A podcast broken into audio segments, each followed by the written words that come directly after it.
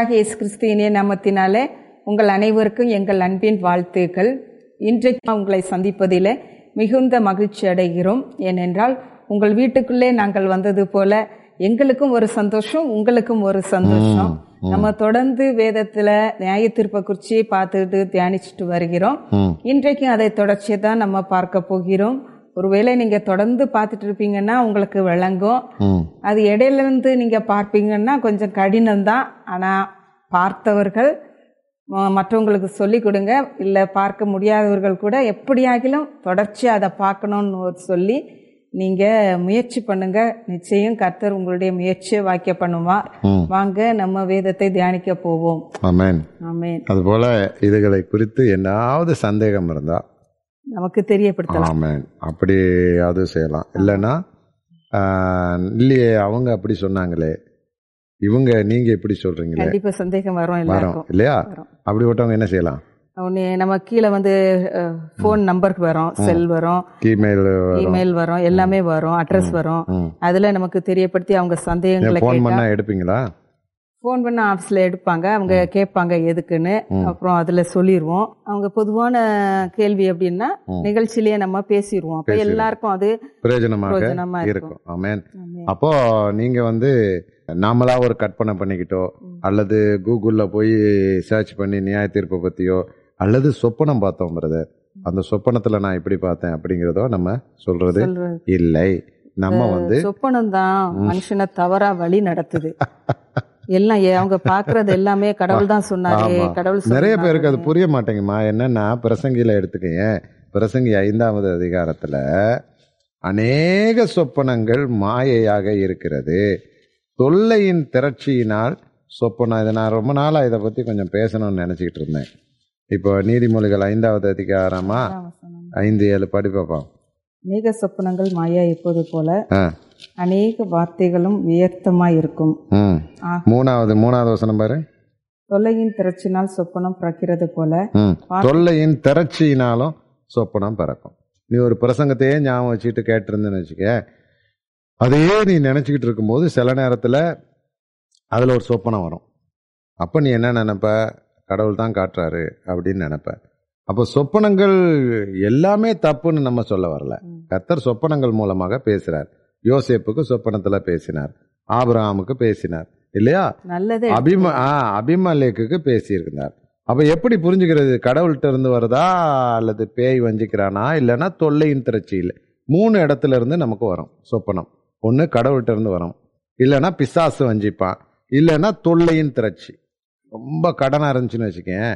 அப்போ உனக்கு அந்த கடனை பற்றியும் ஆட்கள் வந்து திட்டுறதை பற்றியும் அப்படி தான் வரும். இந்த சப்கான்ஷியஸ் மைண்டுன்னு ஒன்று இருக்குது. சிறுமூளை. அதுக்குள்ள ரெக்கார்ட் ஆயிடுச்சுன்னா அதுல இருந்து வர்றது சொப்பனங்களாக வந்துகிட்டு இருக்கோம். உடனே நான் பார்த்தேன் இதை வெட்ட வராங்க நான் இன்னைக்கு வெளியே போக மாட்டேன் அப்படின்னு நம்ம சொல்ல முடியாது. இல்லையா? அப்ப எப்படி அறிந்து கொள்வது அப்படின்னா சொப்பனத்துக்கு வியாக்கியானம் பெறுகிறதே ஒரு பெரிய கிருபை. இல்லையா? ஒன்னில் என்ன செய்யணும்? உட்காந்து அந்த சொப்பனம் கொடுத்த ஒரு இடத்துல தான் கேட்கணும். நீங்கள் வந்து ஒரு பத்து பேர்கிட்ட ஃபோன் பண்ணி நான் வந்து இப்படி ஒன்று பார்க்குறேன் பிரதர் வானத்திலிருந்து வெள்ளையாக ஒன்று வருது. அப்படின்னு சொல்லி பத்து பேர்கிட்ட கேளுங்களேன். பத்து பேரும் பத்து விதமா சொல்லுவாங்க. அப்போ நீ வெள்ளையா வந்தாலும் சரி கருப்பா வந்தாலும் சரி இல்லைன்னா சூரியன் இப்படி சுத்தினாலும் சரி உலகம் இப்படி சுத்துறத பார்த்தாலும் சரி நீ எதையாவது ஒன்று பார்த்தீன்னா முதல்ல நீ ஆண்டவர் சமூகத்தில் உட்காந்து நான் கொச்சைப்படுத்தலை நம்ம ரெண்டு பேருமே இல்லையா? சொப்பனமெல்லாம் பொய் அப்படின்னு சொல்லவும் வரல. எல்லா சொப்பனங்களும் மாயை. நிறைய சொப்பனங்கள் மாயை. நிறைய சொப்பனங்கள் நல்லதை கெட்டதை எடுக்கணும். ரெண்டாவது வேத வசனத்தின்படி இருக்கிறதா. ரெண்டாவது அந்த சொப்பனத்தை பெற்ற உடனே போய் ஒருத்தரை பார்த்து நம்ம சொல்லக்கூடாது. பிறகு நீங்க தப்பு பண்றீங்க. நேற்று நான் சொப்பனத்துல பார்த்துட்டேன் அப்படின்னு சொல்லக்கூடாது. நம்ம ஜெபம் பண்ணி கர்த்தாவே இது நீர் வெளிப்படுத்தும். இப்போ உதாரணத்துக்கு வச்சுக்கிறோமே. சொப்பனம்னா இது நடக்கக்கூடாது. அப்படின்னு சொல்லி நம்ம ரத்து நம்ம பண்ணி ரத்து பண்ணி ஜெபிக்கணும். இப்போ நான் வச்சுக்கிறேனே. உடா உதாரணமா நான் ஒரு தவறு பண்றதா நீ சொப்பனத்துல பார்த்துட்ட. சரியா? சொப்பனம் பார்க்குறேன் நான் ஒரு தவறு பண்றேன். ஏதோ ஒரு தப்பு பண்றேன்னு வச்சுக்கிறோமே. அப்போ நீ உடனே வந்து நீங்கள் வந்து இப்படி தப்பு பண்ணுறீங்க நான் கடவுள் எனக்கு காட்டிட்டாரு அப்படின்னுலாம் நிற்காம முதல்ல வந்து அது சரியா தவறா அது சரிதானா அப்படிங்கிறத ஜெபம் பண்ணி ஜெபம் பண்ணி ஜெபம் பண்ணி பார்த்தா கர்த்தர் ஒரு அடையாளத்தை காண்பிப்பார். நிறைய நாம் உதாரணத்துக்கு சொல்கிறேனே ஒரு மனிதன் வந்து பெயர் சொல்ல நான் விரும்பலை தோட்டத்தில் நிறைய பார்த்துருக்குறோம். நம்ம ரெண்டு பேருமே பார்த்தோம் ஒரு குளிக்கிற இடத்துல ஒரு மனிதன் தவ தவறு செய்கிறதாக நீ பார்த்து சொன்ன. அதே வாரம் எனக்கும் நானும் பார்த்தேன். நம்ம ரெண்டு பேரும் பார்த்தது அப்போ பேசிக்கிறல. அப்போது நான் இதை வந்து மனசில் வச்சுக்கிட்டே இருந்தேன். சுவாமி இதை எனக்கு வெளிப்படையாக காட்டும். அப்படின்னு சொல்லி கண்ணும் கருத்துமாக அந்த ஆளை வாட்ச் பண்ணால் அந்த ஆள் வந்து பெண்கள்கிட்ட கொஞ்சம் சேட்டை பண்ணுறத பார்த்தேன். பார்த்த உடனே நான் அவரை கூப்பிட்டு சொன்னேன் நாளையிலேருந்து நின்றுக்கிறேங்க அப்போ தான் நீனு சொன்ன ஆமாம் நானும் பார்த்தேன். அந்த ஆள் வந்து ஒரு தப்பு பண்ணுறாரு இதில் நல்லாவும் கவனிக்கணும். இது பேய் தானே கொடுக்குறான் அந்த ஆள் போயிட்டா எனக்கு வேலை நின்றுமே. அந்த ஆள் இல்லைன்னா எனக்கு வந்து கை வலது கை போன மாதிரி இருந்துருமே நான் விட்டு கொடுத்துட்டா. அப்படி நான் விட்டு கொடுத்ததுனால ஒரு பாவம் இந்த இடத்துல வந்துட்டா அதுக்கு பொறுப்பாளி நான் ஆயிடுவேன் அப்போ சொப்பனத்தை நம்ம ம- கவனிக்கணும். சொப்பனத்துக்கு அனுகூலமான அடையாளம் கேட்கணும். இப்போ தேவன் வந்து கிதியோன் இடத்துல போய் கடவுள் பேசுகிறார் அப்போ கிதியோன் சொல்கிறாரு நீர் தான் பேசுறதுன்னா எனக்கு ஒரு அடையாளம் காட்டும். நான் ஒரு தோலை விரிப்பேன். அந்த தோல்ல மட்டும் பனி பெய்திருக்கணும் சுற்றி பனி பெய்யக்கூடாது. அடுத்து நான் போய் பார்க்கிறேன் அப்படி இருந்துச்சு. அப்ப கர்த்தர் பேசினதுக்கு அவர் அடையாளத்தை காண்பிக்கிறார். கோவப்படல. தாவிது சொல்கிறார் இல்லையா? எனக்கு ஒரு அனுகூலமான அடையாளத்தை ஆ. எண்பத்தாறு பதினேழு. எண்பத்தாறு பதினேழு சங்கீதம். சூப்பர். நான் கூட அதை யோசிச்சுட்டு இருந்தேன். எந்த வசனமா இருக்கும்? எண்பத்தொம்போதா? எண்பத்தா எண்பத்தாறு பதினேழு. அப்போ அனுகூலமான அடையாளம் கேட்கிறது. பாவம் அல்ல. நிறைய பேர் என்ன சொல்லுவாங்க? கர்த்தரை பரீட்சை பார்க்கக்கூடாது அது பரீட்சை பார்க்கறது வேற. நீ மேலே இருந்து மரத்திலிருந்து இருந்து இயேசுவே காப்பாற்றணும்னு சொல்கிறது அது வேற. கிணத்துக்குள்ளே கொண்டு போய் விழுந்துக்கிட்டு கடவுள் என்னை காப்பாற்றுவாருங்கிறது வேற. அப்போது தேவனிடத்தில் அனுகூலமான அடையாளத்தை கேட்டு தேவன் கொடுக்குற தரிசனங்களை அடையாளம் வருகிறதா அப்படின்னு பார்க்கணும். பார்த்த பிறகு லேசாக கர்த்தர் காட்டிடுவார். ஆமாம் ஃபோனை இப்போ நான் தப்பு பண்ணுறேன்னா ஃபோனில் தப்பு பண்ணுறேன்னா அது உனக்கு வந்து தெரிஞ்சிடும் இருந்தாலும் ஃபோனை எப்போவுமே வச்சுக்கிட்டே இருக்கிறாரு. டக்குன்னு நீ ஃபோன் எடுத்து பார்த்தீன்னா அதில் ஒரு தப்பு கண்டுபிடிச்சிடும் அதுக்கு பிறகு நீ சொல்லணும் நீங்கள் வந்து இப்படி இப்படி இருக்கு நான் பார்த்தேன் இதை தவறு செஞ்சு இது போகாதீங்க. அப்படின்னு. எனவே என் அன்புக்குரியவர்கள் எல்லாருமே ஒரு சொப்பனத்தை பார்த்த உடனே இப்படி தான் அப்படிங்கிறத முடிவெடுக்கிறத கவனமாக இருக்கணும். அதை மனசில் வைத்து கொள்ளணும். இப்போ யோசிப்பு சொப்பனம் பார்த்து தகப்பனிடத்தில் சொன்ன உடனே தகப்பனார் கடிந்து கொண்டார். நானும் உங்கள் அம்மா வந்து சகோதரர்லாம் வந்து உன்னை வணங்கோ நினைத்தாயோ கவனமாக இரு என்ன நினச்சிக்கிட்ட அப்படின்னு பேசினார். ஆனால் அந்த சொப்பனத்தை மனதிலே வைத்து கொண்டார். இருக்குமோ அப்படின்னு. வெளியரங்கமாக பேசினாதான் அன்னைமாரெல்லாம் கொஞ்சம் கன்வின்ஸ் ஆவாங்க இவரும் கொஞ்சம் அடங்கி இருப்பார் அப்படின்னு. ஆனால் மனதில் வச்சு வச்சு வச்சு அவர் ஜெபம் பண்ணார். சரியா? நியாய தீர்ப்பில் மகிமையின் தீர்ப்பை குறித்து பார்த்தோம். மோசையை குறித்து நம்ம பார்த்தோம். ஏறக்குறைய ஐந்து பேர். அப்போ மற்ற ஐந்து பேர் மாத்திரமா ஒரு கேள்வி கேட்பாங்க. மோசே வந்துருவாங்க எலியா வந்துருவாங்க. நான் ஒரு சின்ன கடை வச்சிருக்கேன் பிரதர் எனக்கு மகிமையின் தீர்ப்பு இல்லையா? நான் அப்போ நியாய தீர்ப்பு தான் உட்படணுமா? அந்த சின்ன பெட்டி கடையில் அதிக லாபம் இல்லாமல் நீ வந்து உண்மையாக இருந்த அப்படின்னா உனக்கு மகிமையின் தீர்ப்பு. தேவன் கொடுக்கிற அழைப்பு இருக்கு பாரு. அந்த அழைப்பை சரியா செய்துட்டா. அழைப்புனா ஊழியம் மட்டுமல்ல. அன்றாடம் ஒரு ஒரு கடை வச்சிருக்கலாம் அல்லது ஒரு வாத்தியாரா இருக்கலாம் அல்லது நீ ஒரு பேங்க்ல இருக்கலாம் ஏதோ கர்த்தர் உன்னை வைத்திருக்கிற நோக்கம் அழைத்த நோக்கம். ஏன்னா அவர்கள் எல்லாமே ஆண்டவருடைய ஊழியக்காரர்கள் தான். அதை தான் நம்ம ரோமர் பன்னிரெண்டாவது அதிகாரத்தில் நம்ம வாசிச்சோம். புத்தி சொல்லுகிறவன் சரியா புத்தி சொல்லணும். போதிக்கிறவன் போதிக்கிறதுல இருக்கணும். பகிர்ந்து கொடுக்கிறோம். வஞ்சனை இல்லாம கொ- கொடுக்கணும். முதலாளியானவன் ஜாக்கிரதையா இருக்கணும். அப்ப முதலாளிக்குன்னு ஒரு அழைப்பு இருக்கு. அப்ப கடை வச்சிருந்தா அது கர்த்தருடைய அழைப்பு. நீ வந்து ஒரு கிராமத்துல கடை வச்சிருக்கிற மற்றவங்க எல்லாம் ஏமாத்தினாலும் நீ தரமான பொருட்களை கொடுக்குற சரியான விலை நிர்ணயம் பட்ட இடத்துல கொடுக்குற அப்படின்னா அது- எடையும் குறைக்க கூடாது கலப்படம் பண்ணக்கூடாது. ரேட்டு வந்து தாறுமாறுமா வைக்கக்கூடாது. அதுக்குன்ட்டு இப்போ விலை ஏறிடும் அப்படின்னு நினைச்சு நீ பொருட்களை பதுக்கிட்டு வர்றவங்ககிட்ட இல்லைன்னு சொல்லக்கூடாது. நீ ஒரு தாய் மாதிரி ஒரு கடை வச்சிருக்கிறவங்க. ஒரு தாய் எப்படி குழந்தைகிட்ட குழந்தையும் தா ஒரு குழந்தை வந்து தாய்கிட்ட கவனம் இல்லாம அம்மா பசிக்குதே அப்படின்னு சொன்னா நீ எப்படி செய்யறையோ அந்த மாதிரி செய்யணும். என்ன. அதே மாதிரி இறங்கி கொஞ்சம் கொஞ்சம் கடனை கொடுக்கணும் நீ கொஞ்சம் இறக்கம் பாராட்டணும். அப்போ நம்ம இறக்கத்தை குறித்து நிறைய நம்ம கற்றுருக்கிறோம் இறக்கம் செய்கிறவன் வஞ்சனை இல்லாமல் இறக்கம் செய்ய கடவன். சரியா? அப்போ அவைகள் எல்லாமே அழைப்புல தான் வருது. அந்த அழைப்பை நீ சரியா நிறைவேற்றி விட்டாலே லாசருவை தேவ தூதர்கள் கொண்டு போய் ஆபராமனை மடியில் விட்டது போல உன்னையும் கொண்டு போய். நீ லாசரோட மோசமானவன் இல்லைல்ல. நம்ம எலியாவோட ஒப்பிட வேண்டாம்.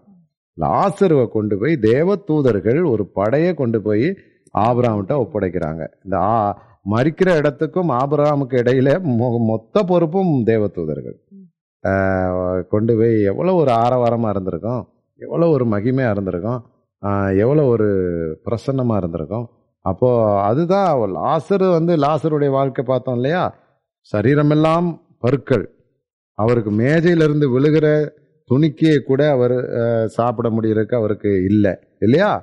அப்போ அவர் ரொம்ப ஒரு கஷ்டத்துல இருந்தார். ஒரு பிச்சைக்காரனை விட கேவலமான நிலையில இருந்தார். பிச்சைக்காரர் இன்னைக்கு கொஞ்சம் வசதியா இருக்கிறாங்க இல்லையா? இவர் பிச்சையும் எடுக்கல. இவர் அந்த முதலாளிகிட்ட இருந்து விழுகிறது தான் இவருக்கு வந்து ஆகாரம் இல்லையா? அப்ப அப்படிப்பட்ட நிலையிலே இருக்கிற அந்த லாசருவுக்கே தேவனாகிய கர்த்தர் மகிமையின் தீர்ப்பை கொடுப்பாரானால் உனக்கும் எனக்கும் நிச்சயமாக மகிமையின் தீர்ப்பை கொடுப்பார். கொடுப்பார். அப்ப நிறைய பேர் சொல்லுவாங்க இதைத்தானே நாங்க சொல்லிக்கிட்டு இருக்கோம். நீங்க ஏன் நியாய தீர்ப்புன்னு ஏமாத்துறீங்க மக்களை? உங்களுக்கு மகிமையின் தீர்ப்பு. அப்படின்னு மெத்தனமாக நானும் நீங்களும் இருக்க முடியாது. ஏன்னா ஒரு அஞ்சு பேரை பார்த்தோம். இப்ப லாசருக்கு தான் மகிமையின் தீர்ப்பு. அந்த ஐஸ்வர்யவானுக்கு நரக தீர்ப்பு. இல்லையா? அப்ப நீ ஐஸ்வர்யவானா இருக்கிறியா? லாசருவா இருக்கியான்னு நீயே பாத்துக்கிறணும் என்ன? அப்போ அதுக்கு தான் நம்ம சொல்றோம் மகிமையின் தீர்ப்பு இருக்கு நியாய தீர்ப்பும் இருக்கு. கவனமாக இருங்க அப்படின்னு சொல்ற தவறா? இல்ல. இல்லையா? நீ சைக்கிள்ல போற ஏம்மா பார்த்து போமா குழந்தை அப்படின்னு சொல்ற தவறா? இல்ல இல்ல. பத்திரமா போய் சேருன்னு சொல்றது அதுதானே சொல்றோம் நம்ம. இது எதுவுமே இல்ல. நீ நரகத்துக்கு தான் போவேன்னு நம்ம யாரையுமே சொல்றதுக்கு நமக்கு உரிமையும் இல்ல. நம்ம சொல்றதும் இல்ல. அப்படிதானே? ம். அதனால எல்லாரும் அந்த மகிமையின் தீர்ப்பு இருக்கு. ஆனால் சில பேர் ஏமாந்து போய் நரகத்துக்குள்ள போயிட்டாங்களே அதுக்கு நீங்க கவனமா இருக்கணும். ஒரு ஜனம் கூட நரகத்துக்கு போக கூடாது. ஆமென். ஆமென். அப்போ மகிமையின் தீர்ப்பை பார்த்துட்டோம். அதுல வந்து அக்கினி தீர்ப்பை பார்க்கறோம். அதுக்கு பிறகு நியாய தீர்ப்பை பார்க்கறோம் அதுக்கு பிறகு உட்படாதவர்கள். வாழ்க்கையை பார்க்கிறோம். இப்படி பல நிலைகள் இருக்கிறது. அதுல வந்து அடிகள் இருக்குது. அறிந்து செய்கிறவர்களுக்கு அநேக. அடிகள். அறியாமல் செய்கிறவர்களுக்கோ சில அடிகள். அதுகளை குறித்து நம்ம பார்த்தோம். இல்லையா. அதை இப்பதான் பா பார்த்து கொண்டு இருக்கிறோம். அப்போ அறிந்து நீ வேணும்னே செய்துட்ட. உனக்கு வந்து இப்போ நீ வந்து ஒரு பீடி குடிக்கிறதோ ஒரு வெத்தலை போடுறதோ ஒரு வேற ஏதோ தவறு செய்கிறதோ பாவம்னு தெரியாமல் நீ செய்கிற. அது பாவம்னு தெரியல. அப்போ உனக்கு சில அடி மிரட்டிட்டு அப்படி கூட விட்டுருவார் ஆண்டவர். ஆனால் நீ கிறிஸ்தவனாக இருந்து இதெல்லாம் தவறு என்று சொல்லி நினைத்த பிறகும் உனக்கு எல்லாம் தெரிஞ்ச பிறகும் நீ வந்து தவறு பண்ணினால் உனக்கு அநேக அடிகள் இருக்கு. அதுல இருந்து நம்ம எல்லாரும் தப்பித்து கொள்ளணும். சரியா. அப்ப ரெண்டு விதங்கள்ல நியாய தீர்ப்புல சில விதங்களிலே வந்து நீதிமான் நியாய தீர்ப்பு செய்வது நீதிமானுக்கு மகிழ்ச்சியாக இருக்கும். நியாயத்தீர்ப்பு நியாய தீர்ப்பு என்பது நீதிமானுக்கு சந்தோஷத்தை தரும்.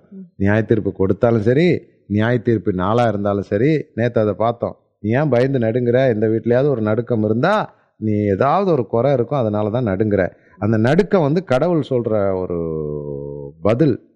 கடவுளுடைய சத்தம் தான் உன்னுடைய உள்ளத்தில் உள்ள நடுக்கம். இது என்ன அப்படின்னா உன்னை சரி பண்ணிக்கோ உன்னை சரி பண்ணிக்கோ உன்னை சரி பண்ணிக்கோ. நிறைய பேர் சாகிறதுக்கு பயம் அல்லது மரண பயம் அப்படி ஏதாவது வந்து பிசாசு பிடிச்சி நசுக்குதுன்னா இதெல்லாம் கடவுளுடைய ஒரு எச்சரிப்பு. ஏன் எனக்கு இப்படி வருது? பேய் என்னை தொடக்கூடாது எப்படி தொடலாம்? அப்படின்னு சொல்லி பிசாசு போராட்டம் உண்டு. ஆனால் வந்து அந்த பயமுறுத்தி நசுக்கி அப்படி செய்ய விடக்கூடாது. அப்போ நம்ம திருந்தி கொள்றதுக்காக கடவுள் நமக்கு கொடுக்குற மெசேஜ் அது. அது ஒரு செய்தி. அதை நம்ம பயன்படுத்தி கொண்டு ரைட்டு ஆண்டவரே நான் ஆயத்தமாகி விட்டேன் என்று சொல்லுகிற கிருபையை நம்முடைய ஜனங்களுக்கு கர்த்தர் தருவாராக. ஆமேன். அப்ப நீதிமானுக்கு சந்தோஷமாக இருக்கும். ரெண்டாவது நீ வாசிக்க வேண்டியது யாக்கோபு ரெண்டாவது அதிகாரம் பதிமூணாவது வசனத்தை வாசிச்சு பார்த்தீங்கன்னா நியாய தீர்ப்புக்கு முன்பதாக இரக்கமுள்ளவருக்கு இரக்கமுள்ள நியாய தீர்ப்பு கிடைக்கும். ரெண்டு பதிமூணு. அதை கொஞ்சம் படிங்க பார்க்கலாம். ஏனென்றால் இரக்கம் செய்யாதவனுக்கு இரக்கம் செய்யாதவனுக்கு இரக்கம் இல்லாத நியாய இரக்கமே காண்பிக்காத ஒரு நியாய தீர்ப்பு கிடைக்கும். நியாய தீர்ப்புக்கு முன்பாக இறக்கம் என்னை பாராட்டு அப்போ அப்ப நியாய தீர்ப்புல இருந்து தப்பிச்சுக்கிறணும் அப்படின்னா நம்ம ரெண்டாவது என்ன செய்ய வேண்டியது? நம்மளால் முடிஞ்ச அளவு இறங்கணும். இறக்கம் நம்முடைய ஆராய் ஓடும் பொழுது நமக்கு கர்த்தர் நியாய தீர்ப்பு கொடுக்கும்போது இந்த இறக்கம் போய் அங்கே போய் நிற்கும் பால்ராஜ் மோசஸை விட்டுருங்க. அவன் வந்து பாவம் இது பண்ணனா அதை பண்ணனா அப்படின்னு அந்த நம்ம செஞ்ச இறக்கம் போய் கடவுள்கிட்ட பேசும் நியாய தீர்ப்புக்கு முன்பாக இரக்கம் மேன்மை பாராட்டும். அதனால தான் ஆண்டவர் நிறைய வசனங்களை சொல்லியிருக்கிறார். லூக்கா ஆறு முப்பத்தி ஆறில் பிதா இரக்கமுள்ளவராய் இருக்கிறது போல நீங்களும் இரக்கமுள்ளவராய் இருக்க வேண்டும். அதுக்கு பிறகு மத்தேயு ஐந்தாம் அதிகாரம் ஏழாவது வசனத்திலே இரக்கமுள்ளவர்கள் பாக்கியவான்கள் அவர்கள் இரக்கம் பெறுவார்கள். மத்தேயு ஒன்பது பதிமூணுல என்ன சொல்லுது? பலியை அல்ல இரக்கத்தையே நான் விரும்புகிறேன்.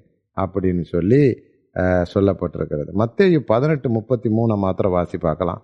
நான் உனக்கு இறங்கினது போல நீ உன் உடன் வேலையாளுக்கு இறங்க வேண்டாமா? அப்படிங்கிறத குறித்து சொல்லப்பட்டிருக்கு மத்தேயு பதினெட்டு முப்பத்தி மூணு. நான் உனக்கு இறங்கினது போல நான் உனக்கு இறங்கினது போல நீ உன் உடன் வேலைக்காரனுக்கு. இறங்க வேண்டாமோ என்று சொல்லி அவனுடைய ஆண்டவன் அவனுடைய ஆண்டவன் கோபம் அடைந்து கோபமடைந்து அவன் பட்ட கடனை எல்லாம். தனக்கு கொடுத்து தீர்க்கும் அளவும் உபாதிக்கிறவர் பாதிக்கிறவருடைய கரத்திலே அவனை ஒப்பு ஒப்பு கொடுத்தான் பாத்தியா? ஆண்டவர் நமக்கு எப்படி இறங்குனாரு? நம்முடைய பாவத்தை மிகுந்த இரக்கமா மன்னிச்சாரு. சொல்லி காட்டவே இல்லை இல்லையா? அதுபோக நம்ம குப்பையிலிருந்து தூக்கி எடுத்து வச்சிருக்கிறாரு. ஆமென். அப்ப ஆண்டவர் நமக்கு நம்ம எப்படி இறங்கணுமா? தேவன் எனக்கு எப்படி இறங்கினார்? அப்படி நான் அடுத்தவங்களுக்கு இறங்கணும் ஒரு மனிதன் தவறு செய்துட்டு வந்து எழுபது தடவை என்ன மன்னியும் கேட்டாலும் நம்ம தாராளமாக மன்னிக்கணும். கேட்டால் மன்னிக்கணும். இல்லைன்னா கேட்கறதுக்கு அவங்கள உருவாக்கணும். நீ வந்து இனி செய்ய மாட்டேன் அப்படின்னு சொல்லு மன்னிப்பு கேளு நீ செய்த தவறுன்னு ஒத்துக்கோ அப்படின்னு சொல்லி நம்ம அவர்களை பயிற்சி வைக்கிறது தவறல்ல. அப்போ அவங்க மனமிறங்கி மன்னிப்பு அப்படின்னு சொன்னா ரைட்டு மன்னிக்கிறேன். சந்தோஷமா போயிட்டு வா. இனி தப்பு பண்ணாத. என்ன? அதுக்குன்ட்டு நான் இறங்குறேன் இறங்குறேன்னு சொல்லிட்டு எவனா பாவம் செஞ்சுக்கிட்டு இருப்பான் நம்ம ஒண்ணுமே செய்ய முடியாது அப்படின்னு இருக்கக்கூடாது நம்ம கண்டிப்புள்ளவர்களா இருக்கணும். அன்புள்ளவர்களா இருக்கணும். இறங்கணும். யோ பசியா இருப்பான். கொடுத்துரு அப்படின்னு சொல்லி நினைக்கணும். இல்லையா? அப்போ இறக்கத்தை குறித்து அவ்வளவு தூரம் வேதத்துல முக்கியத்துவம் கொடுக்கறதுனால இந்த நியாய தீர்ப்புக்கு இருந்து தப்பித்துக் கொள்கிறதுக்கு நம்ம செய்ய வேண்டியது ஒன்று நம்மை நாமே நிதானித்து அறியணும். எங்க இருக்குது? முப்பத்தி ஒன்னு. ஒன்னு குருந்தியர் பதினொன்னு முப்பத்தி ஒன்னு சொல்கிறது நம்மை நாமே நிதானித்து அறிந்துட்டா நாம நியாயம் தீர்க்கப்பட மாட்டோம். ஆமென். நம்ம வே எப்படி நிதானித்து அறியணும்? வேத வசனத்தை வைத்து நான் பேசினது சரியா? நான் கொடுத்தது சரியா? நிறைய பேருக்கு நம்ம கொடுத்துட்டே இருப்போம். அது வந்து உதாசீனம். நம்மகிட்ட இருக்கிற சொத்துக்கள் ஐஸ்வர்யங்களை கண்டவங்களுக்கும் கொடுத்துக்கிட்டு இருந்தா அது வந்து கர்த்தர் நம்பி நமக்கு எதுவுமே தர மாட்டார் அப்போ வந்து நம்ம ஒரு உதாசீனமா இருந்துருவோம். பொறுப்பற்ற தன்மை ஆயிரும். அப்போ கடவுள் உணர்த்தணும். கடவுள்கிட்ட கேட்கணும். இந்த நம்பருக்கு செய்யலாமா? பிச்சை போடுறதா இருந்தா கூட இந்த ஒரே அவருக்கு எவ்வளவு போடலாம்? இவர் என்ன செய்றாரு? அப்படின்னு சொல்லி நம்ம லேசா ஒரு வார்த்தை கேட்கணும். ஓ மனசுலே ஒரு வரம் ஒரு ஐம்பது ரூபா கொடுத்துரு. இல்லை ஒரு பத்து ரூபா கொடு. இல்லை ஒரு நூறுரூவா கொடு. அப்படின்னு வரும். அதுக்குன்ட்டு வரிசையாக நிற்க வச்சு நம்மளே எல்லாருக்கும் ஐநூறு ஐநூறுரூவா கொடுத்துட்டு போகிறது வந்து முறை கிடையாது. ஆமென். அப்போ நம்ம இரக்கம் பாராட்டணும். ஒரு சின்ன வார்த்தை இது செய்யலாமா செய்யக்கூடாதா? இந்த வார்த்தை பேசலாமா பேசக்கூடாதா? இந்த முடிவு எடுக்கலாமா எடுக்கக்கூடாதா? அப்படிங்கிறத நம்ம கடவுள்கிட்ட கேட்டு கேட்டு செய்தோம் அப்படின்னா நம்ம நிதானித்து அறிந்தால் நாம நியாயம் தீர்க்கப்பட மாட்டோம். நம்ம வந்து மகிமையின் தீர்ப்புக்குள்ள போயிரும். ரெண்டாவது என்ன பார்த்தோம்? இரக்கம். பிதா எனக்கு இறங்குனது போல நம்ம மற்றவங்களுக்கு இறங்கணும். நம்ம இறங்காம இருந்துட்டோம் அப்படின்னா இப்போ உதாரணத்துக்கு சொல்லுவோம் நம்மளும் பொய் சொல்றோம்னு வச்சுக்கோ. இன்னொரு நபரும் பொய் சொல்றாரு. அப்போ அவர்களுக்கு என்ன தீர்ப்பு கொடுக்கிறோமோ அதே தீர்ப்பு உனக்கும் வழங்கப்படும் அப்படின்னு பைபிள்ல இருக்கு. மத்திய ஏழாம் அதிகாரம் ஒன்று ரெண்டு வசனங்கள். மற்றவர்களை தீர்க்கிற தீர்ப்பின்படியே உனக்கும் தீர்க்கப்பட கடவுள் இப்போ நான் இவன் இவன் வந்து இதை திருடிட்டான் அந்த மாம்பழத்தையோ கொய்யாப்பழத்தையோ திருடிட்டானா? பணத்தை திருடிட்டான் ஒரு வஸ்திரத்தை திருடிட்டான். அடி காலகைய ஒட்ட அப்படின்னு சொல்லி நம்ம அதை சொல்லிடுறோம். நம்ம கூட இருக்கிறவங்களாம் அடிச்சு நொறுக்கிடுறாங்க. அப்போ அதே மாதிரி நம்ம ஒரு இடத்துல ஒரு திருட வேலையை செஞ்சிட்டோம் அப்படின்னா நம்ம அவங்களுக்கு சொன்ன தீர்ப்பு நமக்கு வந்துடும் மற்றவர்களுக்கு சொன்ன தீர்ப்பின்படியே உனக்கும் ஆக்கடவுள் எவ்வளவு கடுமையா இருக்கு பாத்தியா? அப்ப நீ எந்த அளவினால் அளக்கிறாயோ அந்த அளவினால் உனக்கும் அளக்கப்படும். அதனால நியாய தீர்ப்புக்கு முன்பாக இரக்க மேன்மை பாராட்டி இரக்கம் வந்து நமக்கும் நியாயாதிபதிக்கும் ஊடையில நின்று நம்மளை காப்பாத்தி விடும் அப்போ ரெண்டு காரியம் நியாய தீர்ப்புல இருந்து தப்புறதுக்கு நம்ம பார்த்தோம். ஒண்ணு நியாய தீர்ப்புக்கு உட்பட அந்த வாழ்க்கை. வாழ்ப்ப அந்த வாழ்க்கைக்கு என்ன செய்யணும்? நம்மை நாமே நிதானி நிதானித்து அறிந்து கொண்டே இருக்கணும். ஒரு நாள் இரவில் ஒரு நிமிஷம். கணவன்கிட்ட மன்னிப்பு கேட்கணுமா? மனைவிட்ட மன்னிப்பு கேட்கணுமா? யார்கிட்டயா மன்னிப்பு கேட்கணுமா? மன்னிப்பு கேட்டு அதை சரி பண்ணிட்டு தான் படுக்கைக்கு நம்ம போகணும். இல்லையா? ஒரு ஃபோன்லேயாவது பண்ணி டேய் சாரிடா நான் கொஞ்சம் கோவப்பட்டேன் இன்னைக்கு அப்படின்னு சொல்லிடுங்க அது ஒரு பெரிய கஷ்டம் இல்லை. நம்ம ஸ்டாஃப்ஸ் எல்லாம் நம்ம சில நேரம் சில சத்தம் போடுவோம். கொஞ்சம் போய் பேசிருங்க என்னம்மா இப்படி இருக்க? அப்படின்னா பேசிட்டு அப்படியே போட்டுருங்க. ஏன்னா அந்த இரவில் அவங்க துக்கத்தோட இருக்கிறது அவருக்கு அதுக்குன்னு தப்பு பண்ணிக்கிட்டே இருப்பாங்க. நம்ம போய் மன்னிப்பு கேட்கணும் இல்லை. தவறுதலாக நமக்கு உணர்த்தப்பட்டால் அப்படி செய்யணும். ரெண்டாவது வந்து இரக்கம். நியாய தீர்ப்புக்கு முன்பாக இரக்கம். மேன்மை பாராட்டம். அப்ப நம்ம இறங்கி நேகருக்கு இரக்கம் பாராட்டணும். எனவே என் அன்புக்குரியவர்களே கர்த்தருடைய நியாய தீர்ப்பு மிக மிக பயங்கரமானது. அதிலிருந்து தப்பித்துக்கொள்ள ஆண்டவர் எனக்கும் உங்களுக்கும் கிருபை செய்வாராக. இயேசு அதிசீக்கிரம் வருகிறார். அவரை சந்திக்க ஆயத்தப்படுங்கள். நன்றியோடு விடைபெறுகிறோம். நன்றி. வணக்கம்.